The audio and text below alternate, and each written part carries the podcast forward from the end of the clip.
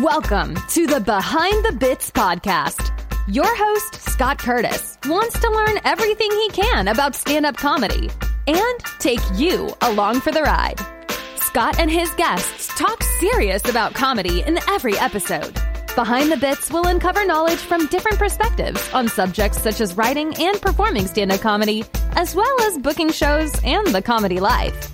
If you're thinking about becoming a stand-up comic, already in the comic game, or a comedy nerd, Behind the Bits is the show for you.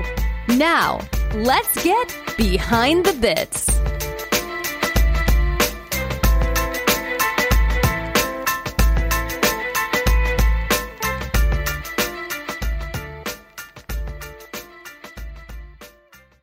Hey, B T B buddies, I wanted to let you know that I have a Patreon page now so that you can support the show. Check out patreon.com forward slash BTBPC and check out the cool stuff you can get for as little as two bucks per month. You can also find the link in the show notes. Thanks, as always, for listening. All right, it's the Behind the Bits podcast. We are live again with an interview, and this is going to be a little bit different. So I normally talk to people in the comedy industry, either comedians or club owners or bookers or people that are in the, the industry. So I've got somebody that's not in the industry, but somebody who I think could help. Uh, his name is Scott Hardiman, and he's from over in the U K. He is a confidence coach. He gives men the mental toolkit to take their business to the next level by breaking through barriers and self-doubt.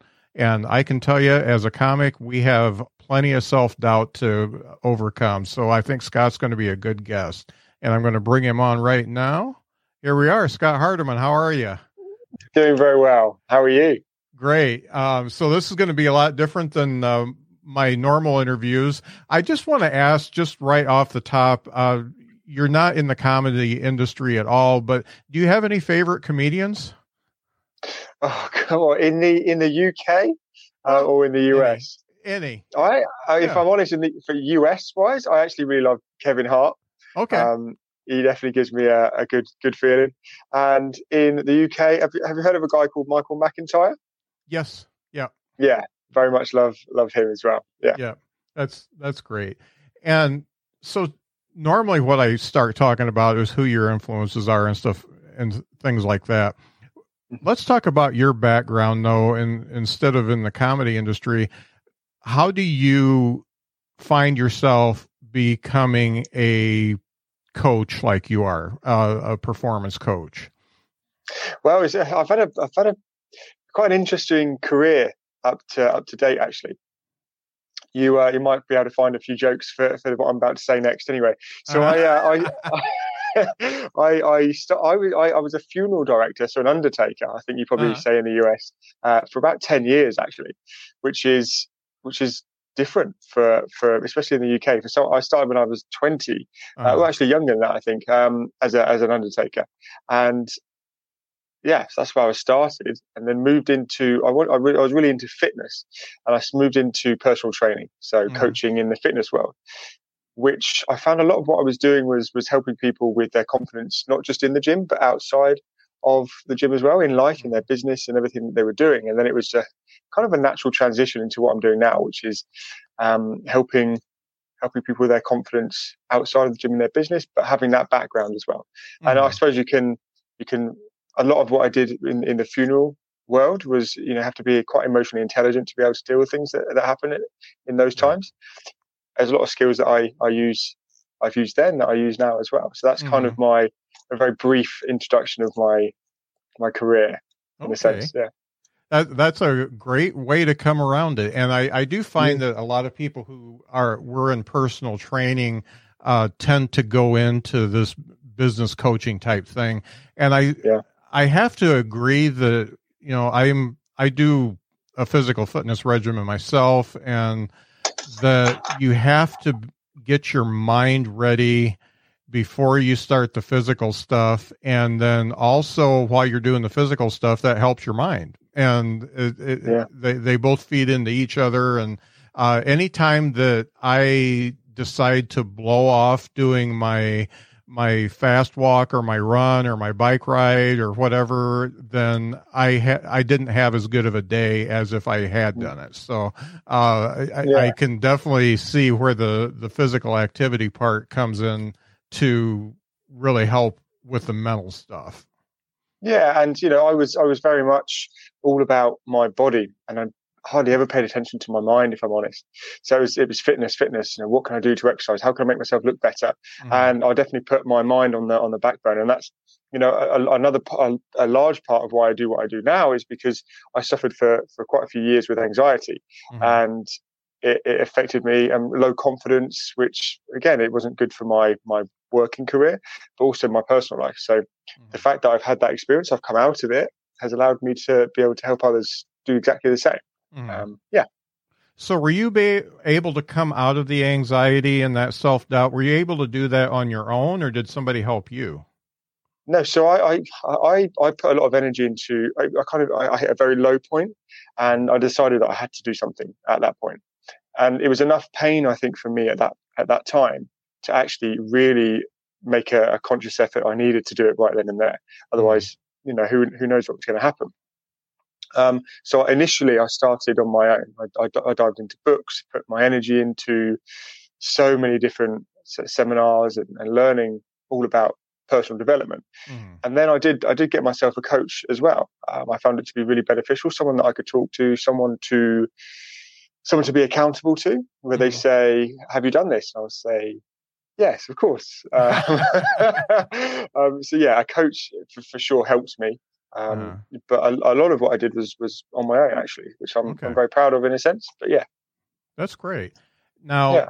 we talked a little bit before this interview about uh, comedians and our mindset and what goes into being a comedian. So just just to kind of go over that again, uh, kind of a rehash. So first off, uh, comedians are artsy. Uh, it, a lot of a lot of people don't think of comedy as an art, but putting together a set that makes people laugh so many times in an hour really is an art.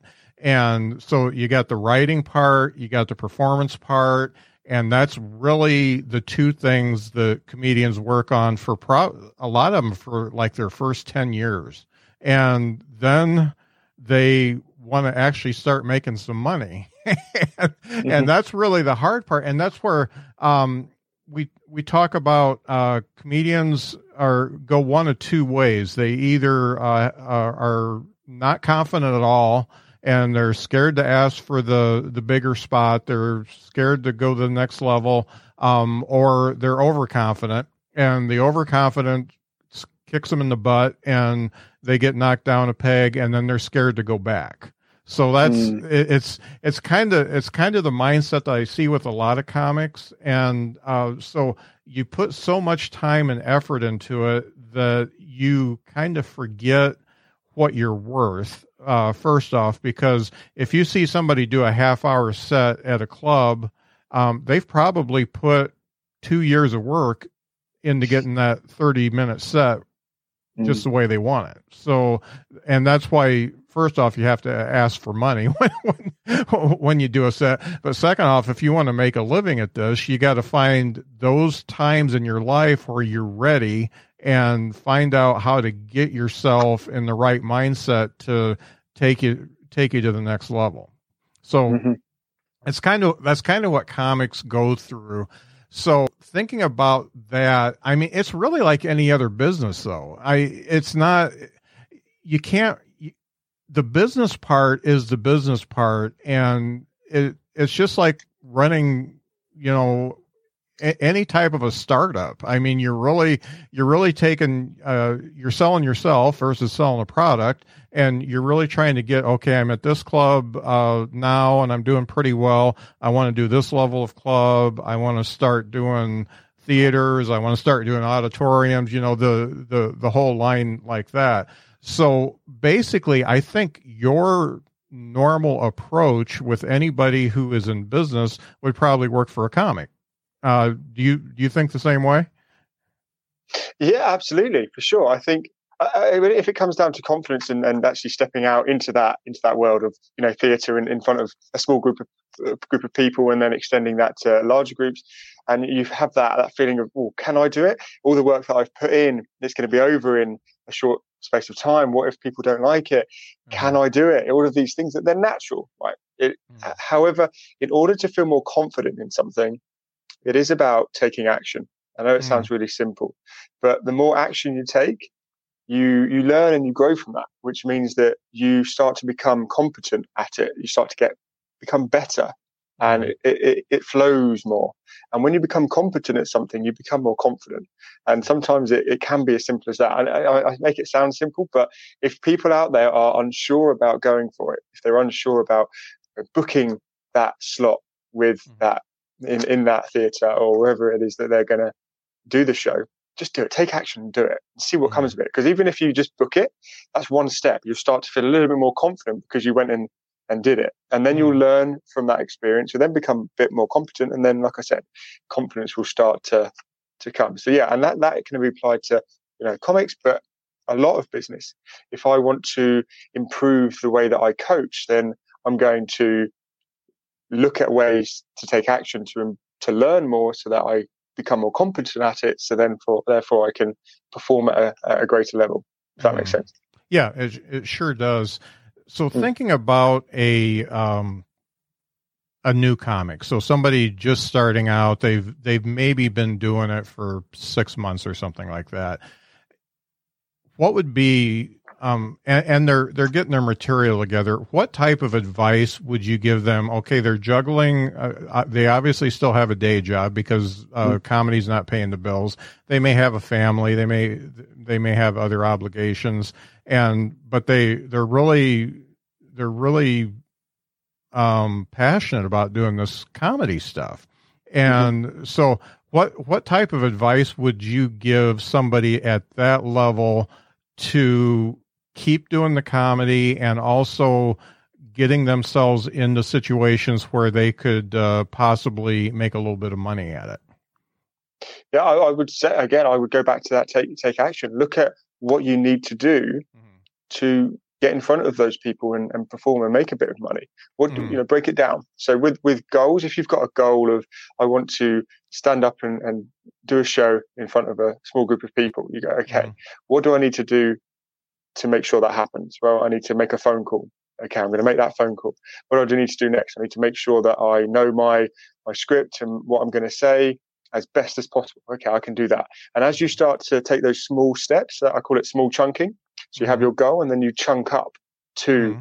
that, that goal. Uh, and I would say if you've got that goal, to make it less less of a, a, a, a stressful time, I would try and chunk it down. So mm-hmm. what do I need to do next? And then the next one. And as you start to go up that list, you'll get closer and closer to your goal, which will make it seem much more achievable. So if you're starting out, I would definitely recommend that. Okay. Can you give me some examples? And this doesn't necessarily have to be in comedy because it's the first time you probably talked about this, but some examples of how chunking works and maybe where the big goal is and how the chunking gets you to it? Sure. So I'll give you an example of maybe in, in fitness. If someone wants to say, I, I want to lose, I want to lose ten pounds or five kilograms of fat. And you go, okay, that's a great goal. That is a great goal. ten pounds of ten pounds of weight, ten pounds of fat. That's a great goal. And often what will happen is they'll say, that's my goal. In two months' time, three months' time, they would have given up because they didn't reach their goal. Mm-hmm. And often the case why that happens is because they didn't actually set specific targets to enable them to get there. So yes, great goal, but how are you going to get there? So for example, in that instance, it would be, I'm going to make it specific. So I'm going to, I want to lose ten pounds of fat by December twenty twenty, um, I'm going to do this by running on the treadmill three times a week and lifting weights twice a week and eating a varied diet of X, Y, Z. So that is an, an example of making your goal specific and seeing seeing the chunks and the, that you need to do in order to reach that goal. Mm-hmm. Th- yeah, that, that that makes sense. So let's put this in uh, uh, instead of a fitness perspective, let's put it in a business perspective. Uh, say you want to start a coffee shop and, yeah. and you want to, you've uh, you've got the idea.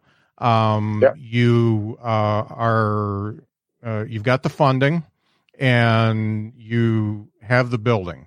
Now, okay, that's that's great. Except for you want to make it successful. So how yeah. would you how how would you recommend somebody would chunk that up so that they can actually, first of all, have a great grand opening, and second off, be successful enough that they're making money within two years? Well, I suppose first of all, you've got to make sure you've got good coffee. yeah, yeah. Um, you want to make sure you've got you know quality coffee, and then it's about looking into what do I need to do here? How do I how do I make it a success? It's mm-hmm. you know, I need to make sure that people know about me, so I'm going to need to invest in marketing, or at least learn about marketing to enable me to show people that I'm here. Mm-hmm. So that's a that's a that's a small chunking of a goal. Your goal's at the top here. What do you need to do to get there? You need to market yourself. So you look into doing that yourself, or you employ someone that can do it for you. Mm-hmm. Is this coffee going to be good enough? Do I want to serve food? If that's the case, do I need to learn how to cook? Do I get a chef? These are the kind of things that I would recommend to someone that is looking to ex- expand their business or build that coffee shop, like you said. Mm-hmm. Is that, is that, does that kind of yeah. explain? Yeah, that, yeah. that makes, that makes perfect sense. So let's think about, uh, habits and how people keep that mindset, keep a positive mindset, and get the confidence mm. to go on. Uh, so a comic has to spend a certain amount of time writing. Um, a new comic is trying to perform. Let's pretend we don't have COVID. They're trying to perform, you know, at least four times a week at open mics or showcases or bringer shows or whatever they whatever they have going on. So those those are things that they have to do just to tread water, uh, mm-hmm. to, to start being a comic. What types of daily habits and routines go into helping you, uh, first of all, be confident and also have a positive mindset going into the writing part and the performing part? Sure. So I, I would say... It's, it comes down to our thoughts, ultimately. Mm-hmm. How we view the world comes down to the way we think about ourselves and, and the world around us. So it's, it comes down to our belief systems. Thoughts dictate our, our emotions. Our emotions then dictate the actions we take. And then the actions we take give us the outcome. So mm-hmm. if we have an outcome that we're not very happy with, then we need to look at the action steps we, we took in order to get that outcome. Often when you re- recycle backwards, you'll see that your action steps are based on the emotions that you felt. So if you're happy, you'll take positive, more, more of a positive action step.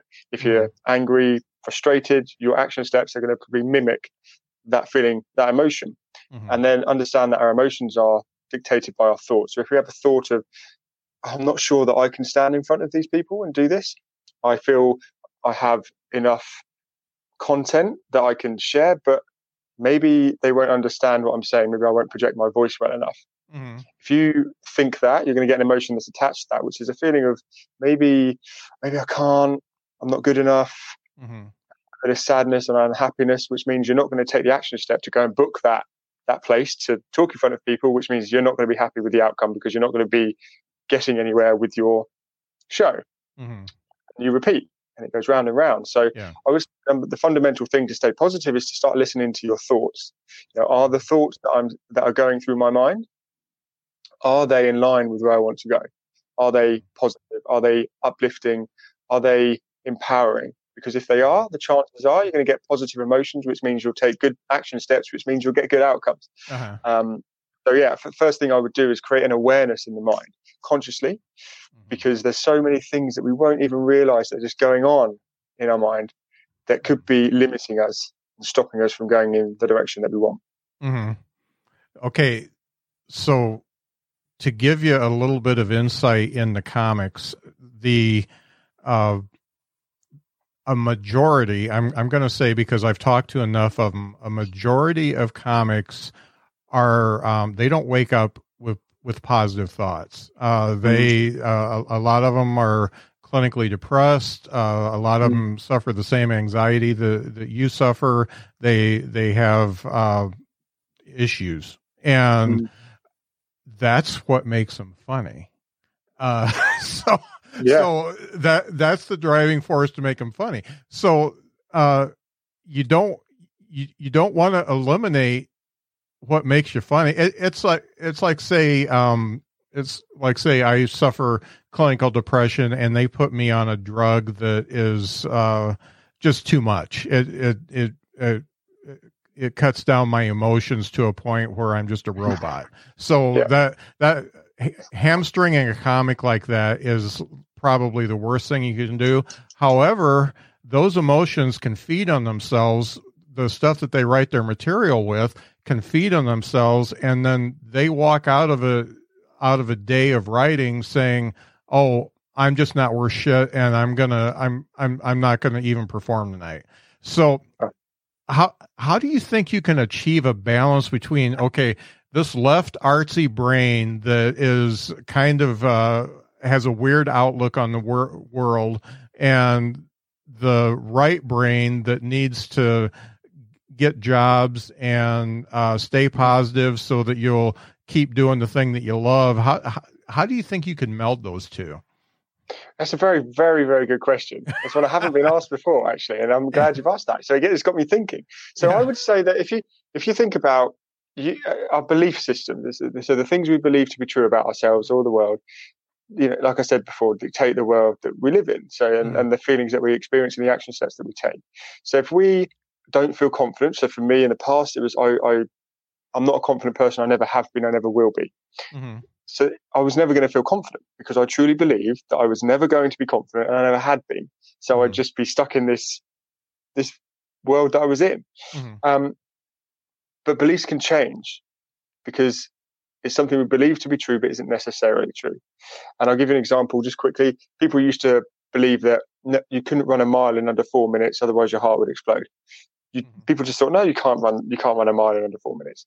And it uh-huh. took someone to believe and train and do it for then this one person to do it, for everyone else to go, well, if he can do it, then I can do it. Mm-hmm. And then other people started running a mile in under four minutes. So when it comes to belief, beliefs, we can we can create these beliefs that are more powerful, that allow us to to step on the stage and perform. But we can also keep the beliefs about ourselves that make us that quirky mm-hmm. by saying, you know, I am I'm a quirky person. I'm creative, and I I'm a, I'm a funny person. That I use my previous experiences to allow me to write well. And you can keep those. You know, I I, I had anxiety in the past. I, you, I still remember what it was like, and it enables me to perform better as a coach. So mm. although I don't feel anxious anymore, or I have I have anxious moments, but I don't let it rule my life.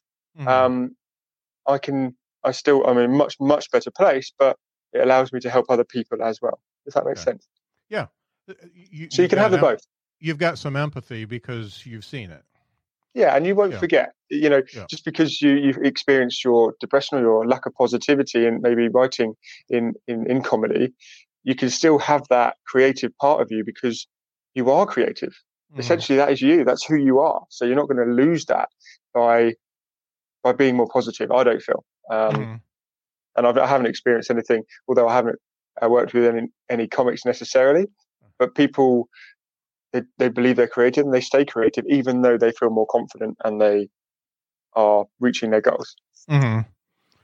So one of the things that happens with comics, so one of the things that a comic has to do, and you've probably heard this before, they need to find their voice. They need to find out who they are going to be on stage. And that usually takes a while. Uh, you know, mm. a lot of comics start out doing like one-liners or uh, just, you know, very simple jokes, uh, set up punch, set up punch. And then they turn into a little bit more as a storyteller and, and, and things like that. But um, I'll, I'll give you an example. You know, I used to, uh, I started out doing a very, very clean set. Uh, and then I tried to get a little bit edgier, and I found out that that doesn't fit me, even though I'm kind of an edgy guy. Uh, mm. So, so on stage, it doesn't, it doesn't, it doesn't go right because I look like, uh, I, I always say I look like a pharmacist or a basketball coach. So it doesn't, it, it's, it doesn't, a, a, a wholesome act from me is the best act mm. to put forward. So I bought into that, and I'm totally leaning into that. And I'm confident in the fact that that's the way I should do stand up. A lot of people don't find that. Uh, so one of the the tough parts is to, um, first of all, know you found it, uh, know that this is the one that's going to work for you, and then uh, buy into it yourself so that you know that that's the way you're going to go from this point forward. What I'm asking for is advice on uh, when the how you know you found you found that voice, and uh, having enough confidence in it that you're going to stick to it. How, what what would you tell us if a comic came to you and said, "Hey, I think I, I think I may know what I want to do, but I'm not sure," and they're kind of wishy-washy about it? What would you say to them? Uh, yeah, it's, it's difficult to answer because uh, when we're in a kind of a coaching environment, I would I would ask plenty of questions. I'd say, "Well, tell me about what, what it is that you think that you you found." Um, and but but you know, it, so it'd be a lot of back and forth trying to find out, you know, if there's anything underlying that we need to uncover. But one thing that I would probably do is uh, is work out who. A lot of the time, it's finding out who we are as people, um, and knowing that deep down. Like, who are you as a person? So how many times do you, if someone asks you, who are you know, tell me about yourself, you'll go, well, I'm, I'm Scott. I'm a dad or a husband. I work in this job. And often that's essentially, that's a human doing rather than a human being. We forget who we are. And if I was to actually ask someone who they are and they thought about it, it would be, well, I'm kind and caring and funny, mm-hmm. creative, and that's the kind of thing that I'd be looking into. Like, who are, who is that person? Finding out who that is, so they feel comfortable in who they are, so that they can then perform mm-hmm. better potentially. Yeah. So, how do you get somebody to identify with who they are when they've been so wrapped up in what they're being? You don't. Yeah, you know what I, I mean, if if you identify yourself. I think it's very telling when you ask somebody, who are you, and they identify themselves as a husband and a father, or uh, a bricklayer, or uh, a musician, or whatever. It's very telling that they identify with what they do instead of what they are. And mm. I think most people would respond with what they do uh, first uh, before who they are. How do you draw that who... who who you are out of somebody? I, I, I bully them until they tell okay. me. uh, no, we we I, we sometimes it take a it take a, a whole session to to go through that. Mm-hmm. It is it's about you know me telling them who I am, mm-hmm. giving them an idea of who I am. We go through some some power words, some words of potential, and give me examples of what you've done. Um, that you've potentially helped someone. How do you feel when this happens? And it draws out these feelings and these emotions and these words. Mm-hmm. And then we go through them. If they resonate, then perfect. We work on repeating them over and over again. And, and it's it's, a, it's just a nice process to follow. And when people are comfortable in who they are, obviously they, they feel more confident because mm-hmm. you know who you are. And you, you you can go into life not dwelling on, or doubting yourself as much as you previously would, because if you know you're a kind, caring person, mm-hmm. if you say something to someone and they take it the wrong way, in the past, if you don't know who you are, you don't know you're a kind and caring person because you haven't, you know, reiterated that to yourself, then you might mm-hmm. beat yourself up for weeks. Oh, I really hurt that person's feelings, and uh, they, I must be a bad person. But if you know that you're kind and caring, if you've worked on that with a coach or with mm-hmm. someone or by yourself, then you can say, well, I'm ever so sorry. I didn't mean to to to offend you there, and mm-hmm. I, I and you know deep down you're a kind and caring person, so you move on from that quickly, which means you right. can then get back onto what you were doing rather than dwelling on the past. Right.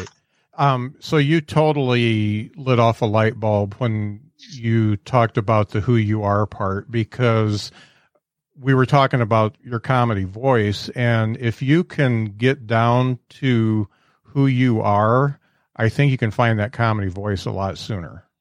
Mm, yeah, don't, I imagine you, you can. So? Oh, uh, absolutely, yeah. yeah. And it's the same for, for a lot of business. If you if you know who you are, then you can better position yourself for your clients. Mm-hmm. Um, and we can't, we can't you, I'm sure lots of people listening, and, and yourself as well, I know, you can't please everyone. We can't, mm-hmm. you know, some people are going to like me, some people aren't. That's cool.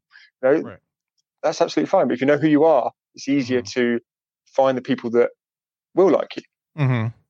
Now, somebody that comes to you and you, you finally start peeling back the layers and find out who they are, uh, there's got, and I don't want to keep going back to the negative stuff, but it's, it's very prevalent in the comedy world and, mm.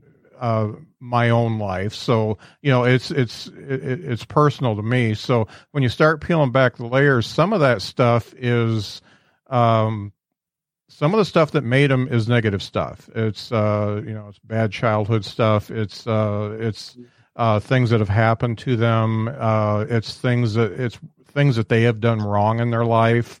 Uh, even though it goes against the kind, caring person that, uh, somebody wants to be. When you find those things, how do you help people overcome either the guilt that they feel or uh, the, the anger, you know, all those emotions that you talked about when we started talking at the beginning? How do you push those emotions over to the side and help them uh, work on the positive stuff and become successful? Yeah, so a lot of it, again, is, is who they are, finding out who they are, mm-hmm. uncovering any unhelpful beliefs about themselves that they, they think are true and they aren't necessarily true. Um, and and and also being being mindful and understanding that things that happened in the past, you can use them to draw on for present experiences. But if we live in the past, we're going to feel regret. We're going to feel those negative emotions if we live there. If we constantly keep going back, I did this and it was terrible, and you dwell on that. Yes, mm-hmm. draw on it for your for your what you need to do in your life, in your in your sessions and in your shows. But if you live there, you're going to have regret. And it's the same thinking about too far into the future. If you live in the future, you're going to feel anxious because it's uncertain, and we don't want to feel we don't like uncertainty to a point. But if you live right now, in this present moment, like you and I are talking right now, there's nothing to worry about. Mm-hmm. Just you and I, just having a chat, just in this present moment. Right. I'm relaxed. I'm good. I'm not anxious, and I'm not. I'm not regretful because of something that happened in the past. So, if someone is angry because of what happened, then it's about again, first of all, understanding who you are, tackling belief systems that are, that are troubling and unhelpful, and then work on being present and mindful because uh, it, it really can, can really can help with those feelings and those emotions. Yeah. Okay. Okay. Very good. Let's talk about the the competitive nature of comics. So I'll tell you how the comedy scenes are. So uh, in the United States, we've got uh, the East Coast, West Coast. So we got New York and L A. Those are the the two big hubs. They they always have been. They always will be. But we've also got like Chicago. We've got Denver. We've got Atlanta. And then we've got small towns like what I live in. And in my town, there's probably forty people who consider themselves to be comedians, and there's, there's a very competitive nature. And yet we also want to help each other. So when you're dealing in a competitive world, what type of advice do you give to people to, um, first of all, stay competitive, but second off, be a human and uh, not step on everybody that that that you possibly can to get where you want to be? Yeah, again, a very very good question because you, there's if there's a lot of you around, there's going to be there's competition, but you are you, mm-hmm. um, and people are going to resonate with you, and some people won't. And I know I've said that already, but be right. you, be on, you know, completely and utterly you, because. Um, Obviously, you've got your, your act and you need to, to do what you need to do there, but that's yours and yours only. Mm-hmm. So c- compete, absolutely compete. You want you want to be the the best. You want to be the one that people watch. Then go for it. Take action on it because mm-hmm. who knows what's going to come. Um, and and remember that everything is a, is an experience. So whether you some you're going to win, you're going to you're going to lose. I don't like to say lose because I feel that um, I feel that a loss is an opportunity for growth, which is essentially a win, uh, because when you mm-hmm. grow, you win. Mm-hmm. Um, so see, if there's competition, great. Allow that to push you forward even more. Allow you to take, feel confident in yourself to take more action so you can then put yourself out there more and and, and dive into it mm-hmm. and see what comes from it. Yeah, one hundred percent. In, embrace it. Embrace the, the competition. I will. Right, I do. Right. It's not always easy, yeah. but just just do it anyway. Well, it's it's also kind of what keeps you alive as a, as a comic because y- you need something to strive for. And if, if you're competing, then that gives you something to go for. That's, that, that's actually one of your goals. If you, if you're competing mm. is to, is to come out on top over twelve comics, you know? Yeah, exactly. Perfect. Yeah. yeah, go for it. You know, it just find that company, you know, speak to people that will give you that, that, that confidence to, to be even more competitive because mm. you want to win, right? Um, right? But if you don't win, that's okay. Mm-hmm. It's okay because it's an opportunity to learn uh, and right. then see what can I do next? How can I – and see it, get playful with it. I'm sure as a mm-hmm. comic you are quite quite playful, so get playful with it. What can I do this time and and, and what can I incorporate here? How can I build more confidence? Do I need to speak to anyone in particular and go from there? Yeah. Mm-hmm. And you touched on something that is very common in the comedy world, which is failure. The, the, the, and failure comes, uh, it seems to be a lot of highs and lows in comedy. So you do a great set on Friday. Friday, you just knocked it out of the park. People were standing in line to shake your hand. Everybody loves you. Saturday, you do the same set and it's crickets. Nobody, no, nobody responded. And then Sunday you do a show and it's good again. So it's up and down. So as far as failure is concerned, I would say comedians work, uh, if they're a working comedian, they're probably at least forty percent failure. I mean, just sets, sets that don't go well. And that's, that's the worst failure you can get, or also not getting an audition. Um, if you're a writer, um, the, they, they don't buy your jokes or, you know, whatever, whatever it is, or you're writing a script, they don't buy that. Uh, so there's all those things that come into play. What type of advice do you give people who are on a losing streak? Uh, you know, the, they're, they're kind of on the fail side of the, of the hill and they don't see a way back up. What, what do you do to help people overcome the, obviously, you know, those, those negative thoughts that come along with that? Yeah, I mean, it's, it's it's important to keep an eye out for those thoughts again. Is that awareness? Because one one knock, one loss. I hate to call it a loss. Like I said, once something not going your way once, okay, that's cool. I could deal with that. Twice, okay, I could deal with that too. Three times, hmm, is it me? Yeah. Am I not good enough? Yeah. Uh, maybe they don't like me. Is it is it the way I look? Is it the way that I I talk? Four times, oh, crikey, I don't know if I can do this anymore. I don't know if I could do another knock. Five times, six times. So, and it's these thoughts because did you notice how I changed my thoughts there? Yeah. Yeah. They went, they got progressively more negative yeah. and more doubt and less belief and low confidence. Whereas if you're aware of your thoughts, you can go, okay, no, no, no, it's three times. But yes, it's not, not what I want. Mm-hmm. But I know that that's, that Friday night in April twenty twenty, I had more people on their feet than I ever had. And I know that in May, I had half the amount of people. So I know that I can do it. So what mm-hmm. can I do to try and improve this? And then I go and implement that. That's what I'd sort of recommend is that listen to your thoughts, because if you let them compound negatively, then all of a sudden you go from there high to low very, very quickly mm-hmm. if you don't listen in. But if you're aware and you catch those thoughts, you can do something about them. I often say um, when you if you don't notice, you can't do anything about anything. Mm-hmm. When you notice, you can. I know it sounds mm-hmm. really, really simple, but if you just let these thoughts take over, and you, all of a sudden you you don't you're not aware of them, you go from being in a good place to a bad place, and you don't know why. Mm-hmm. Whereas if you keep that awareness, you'll keep track of them, and you'll mm-hmm. start to go, okay, well that isn't helpful. That's not going to get me where I want to get to. That's not going to pick me up.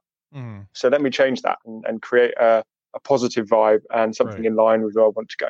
Right, and I think you're talking about looking at things more objectively than looking at them with your emotions. And yeah. how how can you get somebody in a mindset to look at things objectively? Because that that seems to be a key that is really hard for people to surmount. Uh, the I mean, they're living in these emotions, and the the they're either too high or too low, and uh, they can't look at things objectively. How, how how do you help them do that? Practice. Okay.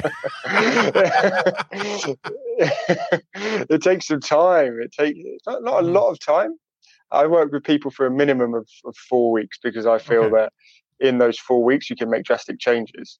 Uh, and then after that, we tend to work uh, for for every other week or a little bit longer sometimes, depending on how often we need to see each other.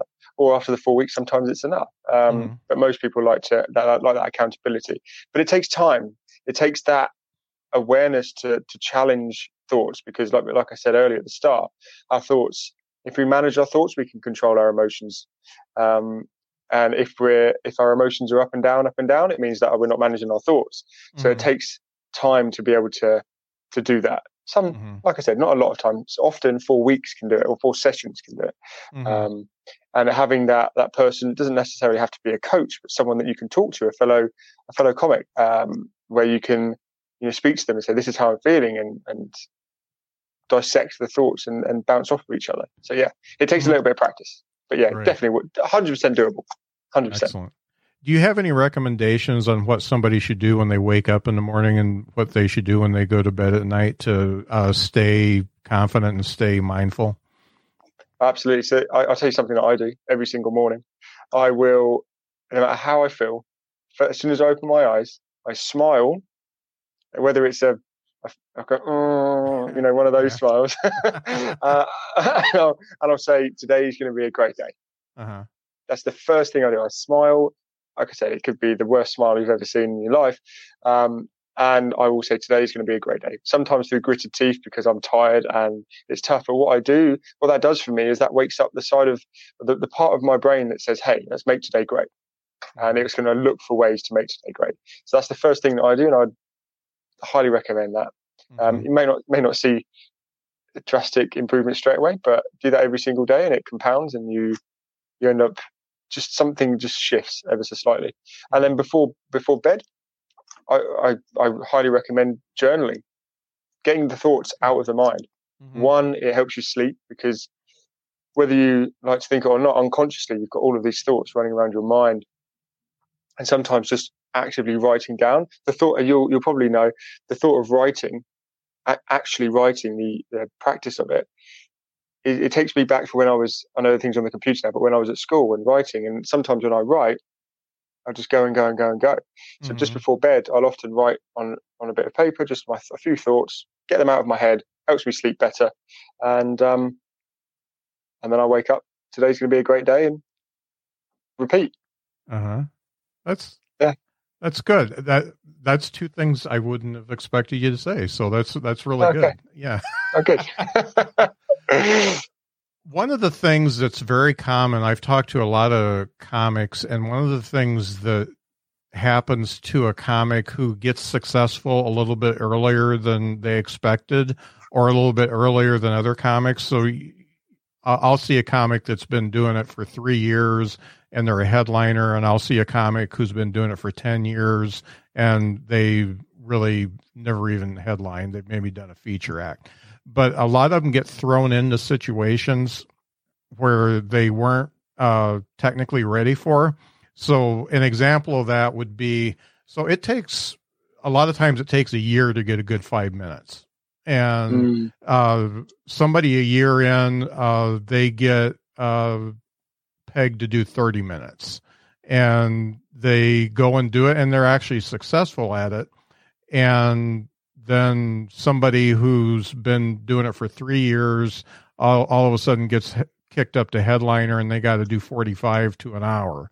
So um, there have been people who are successful at that because they were prepared. First of first off, uh, they didn't they didn't have forty-five solid minutes, but they at least had the idea in their head, and they could work it out on stage, do a little bit of crowd work, and do whatever it took to fill that time and still keep people entertained and laughing. But there are also people who have gotten thrown into that and they failed miserably and they just totally walked away from comedy because of it. so, yeah. so, uh, so in, in those types of situations, I think it's two, two different people, the, the ones that are prepared and the ones that aren't prepared. And the, the act of going through that, that painful experience is enough to make them want to rethink what, what their life goals are. If, if you're that person that goes through the really bad one, uh, the, you know, they're supposed to do forty-five minutes and it just goes awful for them. They can only fill ten or whatever. And the, and the rest of it's just silence. What would you say to them before they quit comedy altogether? Don't, don't quit comedy. Okay. one hundred percent. Um, it, it's, having even having that experience, right? That must be a real uh, wow. Like, what could, it is all learning. Like, it didn't go the way that I wanted. It actually went terribly. Uh-huh. Excellent. What can I do now? Like, what can I learn from that? Because uh-huh. did I did I need to learn? Did I need to rehearse what I was doing more frequently? Because uh-huh. if if you if you think about it, uh, if you are consciously trying to think of everything you need to do, you, you you don't really know it, so you're really trying to focus on it. You're not looking around the room. You're not looking at what's happening, whether someone's yawning, whether someone's got their arm up wanting to ask a question, whether anyone's clapping or falling asleep, mm-hmm. because you're so focused on trying to think of your material. Mm-hmm. Whereas if you are so prepared that you know, you unconsciously, you just need a few prompts in your mind to help you get the words out, then you free up cognitive space consciously. So you can see if someone's yawning, you can pick up the energy in the room. Mm-hmm. You can you can see if someone is nodding off, and you can then, hey, pick on them because you're a comic and you're allowed to. Mm-hmm. Um, so, yeah, I, I would say you need to look at why it didn't go well, and mm-hmm. definitely don't quit. See it as a, a perfect opportunity to learn, grow quicker. Because maybe some people are, are never going to have that that chance. And the fact that you've had it enables you to then push on in a much quicker fashion. So, yeah, mm. don't quit. Definitely not. And I think we touched on this a little bit at the beginning. One of the other uh, things that can happen with a comic is that they are overconfident and mm. they feel like that they're ready for this thirty to forty-five minute set. They're going to knock it out of the park. Everything's going to be fantastic. They get booked for it because they talk themselves up really well to the booker, and they get in the middle of it and they find out they weren't as ready as they thought they were. They, they, they either forget jokes, or the, the act isn't as polished as they want, and the, uh, they lose the audience or whatever. Once you get knocked down a peg, which is a little bit different than just totally all out failing, but just knowing you're not as good as you are, what type of a mindset do you have to do to get yourself back, to get the confidence back to say, okay, I am ready for that thirty minute mm. or forty-five minute set? Yeah. I mean, if someone was to say to me, come to me and say that and say, you know, I, I, I, I was hugely confident, didn't go the way I wanted, and now I've been knocked down a peg, I don't feel, Um, I'm as good as I, I thought I was. I would say, what, what, what? Why not? Why are you not feeling like you're as good? You said you were once. Just because something didn't quite go your way, it doesn't mean that you're not as good. It just means that you thought about it in a different way. Mm-hmm. Um, and that will often just trigger someone and go, oh, actually, yeah, I suppose that I am that good, but maybe tonight wasn't my night. Um, and it, it's, it's a difficult question to answer without actually having that person in front of me and, and asking them targeted questions, uh, uh, because sometimes just one question will just open up their mind and think, oh, no, yeah, you're right, actually. Actually, I'm right, uh-huh. um, as in they're right. So yeah, I hope that kind of makes sense in a, uh-huh. in a way. Okay, let's let's play a little bit. I, uh, okay. I, I held a comedy contest last night, and I had seven great comics on the contest. It was streamed live, and I absolutely screwed up because my soundboard was set up incorrectly. And mm-hmm. the only way that this could go on was for me to mute myself uh, in between comics. Fortunately, I had a host, and I, I just, at the end of the night, I felt like the biggest failure in the world. I felt like, okay, I shouldn't, I should not be doing this. And I've got two more rounds of this stuff to go. so, mm. so, Say I come to you, okay, uh, Scott, hey, it's me, Scott. I'm on the phone, and uh, I just had a terrible night. I think I'm going to quit podcasting, and I'm going to, I'm going to definitely stop doing these live shows. I, I just don't know what to do. Help me out of it, Scott. When's your next live, Scott? Uh, it's the uh, fourteenth of September. Fourteenth of September. Okay, so you've got two weeks. What did what did you figure out? What you needed to? What went wrong? I think so, but I'm not a hundred percent. Okay, so how long is it going to take you to maybe figure that out? It's going to be at least another day or two. Okay, and you've got until the fourteenth. Mm-hmm. So once you figure it out and you you know what went wrong and you can fix that, do you feel like you could probably be okay for the fourteenth and see how it goes? Yeah, I do. But if if I have another night like I had last night, then mm-hmm. I'm just going to feel so bad that I'm never going to do anything again. I'm just going to go to bed. I'm just going to go to bed. Yeah. Yeah. And you'll sleep it off and you'll feel much better, right? No, no, for the rest of my life. I'm just going to go to bed. um, and I, I, you know, if you think about it, then you've, you've gone through it and you had how many people? Seven people. What, what, what kind, how many people would you like to have at one time? Uh, no Stream while than, you're streaming. Uh, no more than seven. How many people would you have watching? I, I would. Oh, I'd like to have thousands watch. Yeah. And how many people were watching? Do you know? About, uh, about five hundred. About five hundred. So yeah. At least you sorted it before you got to that thousand though, right? Yeah. Yeah. So you got your next on the fourteenth and you know, you're going to know what went wrong. You're going to fix it and you're going to go again, which means that, you know, it's not going to happen again. Uh-huh. And you're going to feel confident in yourself that actually, on that fourteenth, it's going to go well. You've learned from what went wrong and you did it before you got to tens of thousands of people. Mm-hmm. You did it when you were small and you're still learning, you're still growing. Mm-hmm. And if it, imagine if it happened with ten thousand people, it'd be a lot worse, wouldn't it? Right. Yeah, you're right. I yeah. do feel a lot of regret though, Scott, that I feel like I let down the seven people that performed last night because I don't think they were on top of their game because the sound issues caused a bunch of echo and mm. they couldn't hear themselves. So I don't want to let people down again. How can I, how can I keep from doing that? So the best thing to do is to make sure that it doesn't happen again and look into ways that, that there's the reasons why, and then fix that. And it sounds to me like you're doing that. And what could yeah. you do for those people potentially to help them? The ones that uh, were on. Uh, apologizing was, was one of the things I did. So uh, I, I did that profusely and good. Uh, I, I, We'll probably do that a couple more times before the week's out.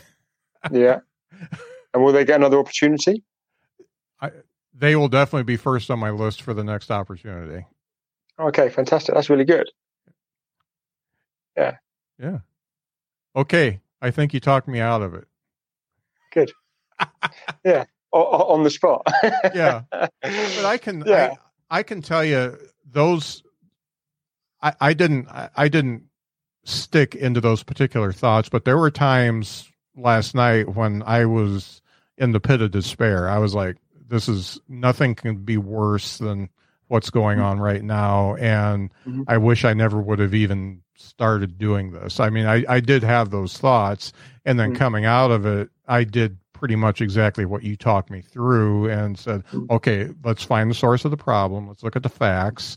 Don't look at, don't look at my emotions. Don't look at the fact that, you know, I sweat through a shirt because this was going so bad. And, uh, let's, let's find out what the problem was, fix it, make sure it never happens again, and move on to the next thing. So I, I, I personally am not a long regret type guy. Um, but during those times I, I was thinking about talking to you, uh, last night, because I was thinking, okay, how would Scott handle this? Because I'm at the lowest point I could possibly be doing a show right now. How do I come out of that and feel confident to do it again?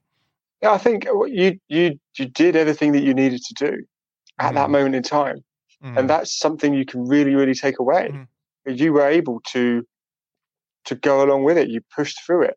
And mm. you've learned from that. You know what's wrong. You're going to, you fixed what's wrong. Mm-hmm. And you, you, the chance of it happening again are very slim. Right. But you did everything right because you you ended up muting yourself so you could make sure that every, mm. everyone was heard. You apologized profusely. You're going to apologize a couple more times. They're going to be at the top of your list next time. You fix the problem. You're not going to let it happen again. It's an opportunity for learning and growing. Um, so you did everything right. And that's, that's in a, in a coaching session with you at that point, we would go through that. And, you know, I imagine you feel pretty, pretty confident about moving forward now. Oh yeah. Yeah. Yeah, exactly. And if you, I mean, do you have any, um, any thoughts that you, that are sort of lingering, a negative thought or anything at the moment?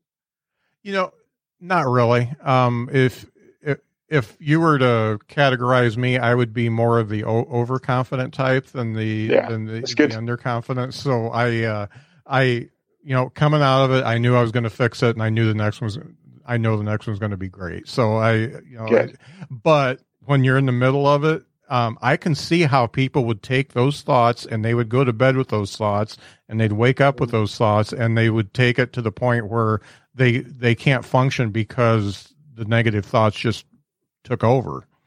Mm. Yeah, absolutely. And, and, and it's that awareness to, to do exactly what you did.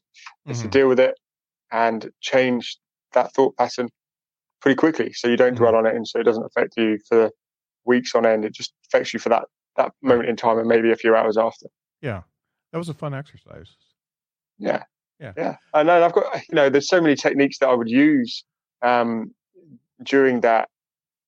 If someone had a thought of, you know, I, what's the point of me doing it? I, I don't think I can do this again. Mm-hmm. And there's a negative thought running through their mind consistently. There's a, there's a technique that I tend to use, and I just, we basically dial down that negative thought, and then we think of a positive one and we dial that one up. Um, and that, that can have a real positive effect on someone. So yeah, there's so many things you can do when it comes to, to negative thoughts, but you did exactly what I would have done at that moment mm. in time. Yeah. Right. One of the things that, uh, comics get into, and I, I don't want to keep you real long, but one of the things comics get into is they don't allow themselves to, uh, enjoy the success that they have. So say they have a really good set. Um, they, they don't allow themselves to enjoy the success that they have because they know a bad one's going to be coming down the road. Mm. and, and, uh, and then some of them get too overconfident after something like that, and they do things that they shouldn't, like book, book a, a larger set than they're able to do, and, and, and things like that. But, um, do you, do you have any specific things that help people, uh, celebrate their successes, uh, in, in a fashion that, um, is healthy, that you don't over celebrate, but you also allow yourself to say, hey, I did something good here? Literally, literally, as you just said it. I mean, okay. how many people actually, how many people give themselves a pat on the back? You know, uh-huh. some people don't at all. It's, it's, it's, if people can't accept compliments from other people, then they definitely don't compliment themselves. Um, so if you do something well, I know I do, and I encourage my clients to. Mm-hmm. If you perform well, if something goes right, go, I did that really well. Uh-huh. Because acknowledge it. It will give you that boost in confidence. You don't need to necessarily go out and buy yourself a new car. That's mm-hmm. overconfident. Yeah. But um, but saying, you know, I, I did that really well. If someone says, oh, you know, you did that well. Oh, I did actually. Yeah, thank you. I did. Mm. Yeah. Acknowledge it, because it's uh-huh. okay to be kind to yourself. Be kind, um, because it will it will just boost that confidence within you, and accept compliments, but also compliment yourself, because that's really, really important. Yeah. Mm-hmm. Very good. And I, I got to say that uh, I'm very confident in the fact that having you as a guest was a good idea. So that's very kind. Thank you. I appreciate that. You know, it, it's funny. You know, we're we're both in these what I call trash Facebook groups that uh, you, you throw posts out there, and you either get a kook or you uh, you get somebody who just wants to promote themselves. And I saw yours, and I said, eh, I don't think he's a kook. I think he's all right. So I reached out to you, and I'm glad I did. That's very kind. And, and likewise, it is, it's a very strange environment sometimes. Yeah. Um, but when I saw, likewise, I saw you, I thought, yeah, that sounds cool. Yeah, I like yeah. the sound of that. Yeah, yeah, yeah. This is, this has been really good. Now, when you do your coaching, uh, I suppose you probably have a way that you can do remote coaching and talk kind of like we are here. Yeah, absolutely. Yeah, I, my, most of my coaching, especially due to COVID, is uh, is all all Zoom, all online, Zoom mm. or or Skype or whatever you want to call it. I know, I know you're using something different, but mm-hmm. um, yeah, it's all remote now. We just okay. jump on a phone, and it's it's just as effective. Uh, it's the, the modern way. Yeah, okay. for sure. Great. And how can people reach out to you if they'd like to engage in your services? So you can reach out to me. I've got on my website, which is scott hardiman coaching dot com. Um, you can go onto my Facebook and search me, add me as a friend, and and yeah, we can, any any time I'll try and help in any way I can, as always. Uh, and if if you do want to have a chat, then we can have a something I call a discovery call, and we can just talk things through and go from there. Yeah. Yeah. Okay. Great. This is this has been really good, and I think that what comes out of this is something that, you know, comics can use it, and uh, yes. it, and obviously anybody can use it, but the comedy world doesn't get a whole lot of business coaching uh, or confidence coaching, so that's I, I think that's uh, something that they the is really needed. So I I think you're uh, a good fit for that. And I just, I want to thank you for being on the show. I know it's, uh, it's going on, well, it's nine o'clock your time now. So cool. That's perfect. No, I, I get all I can say is I thank you so much for having me. Uh, and to, you know, any, any, you know, comedians out there, just believe in yourself. It's fundamentally so important. Uh, you have that belief, you have that confidence, and reach out to people. Like you, you've got, you've got people in your support network, whether you're feeling negative or positive, have that support network, and it will, it's, it's nice. It's good. But yeah, thank right. you so much. Great.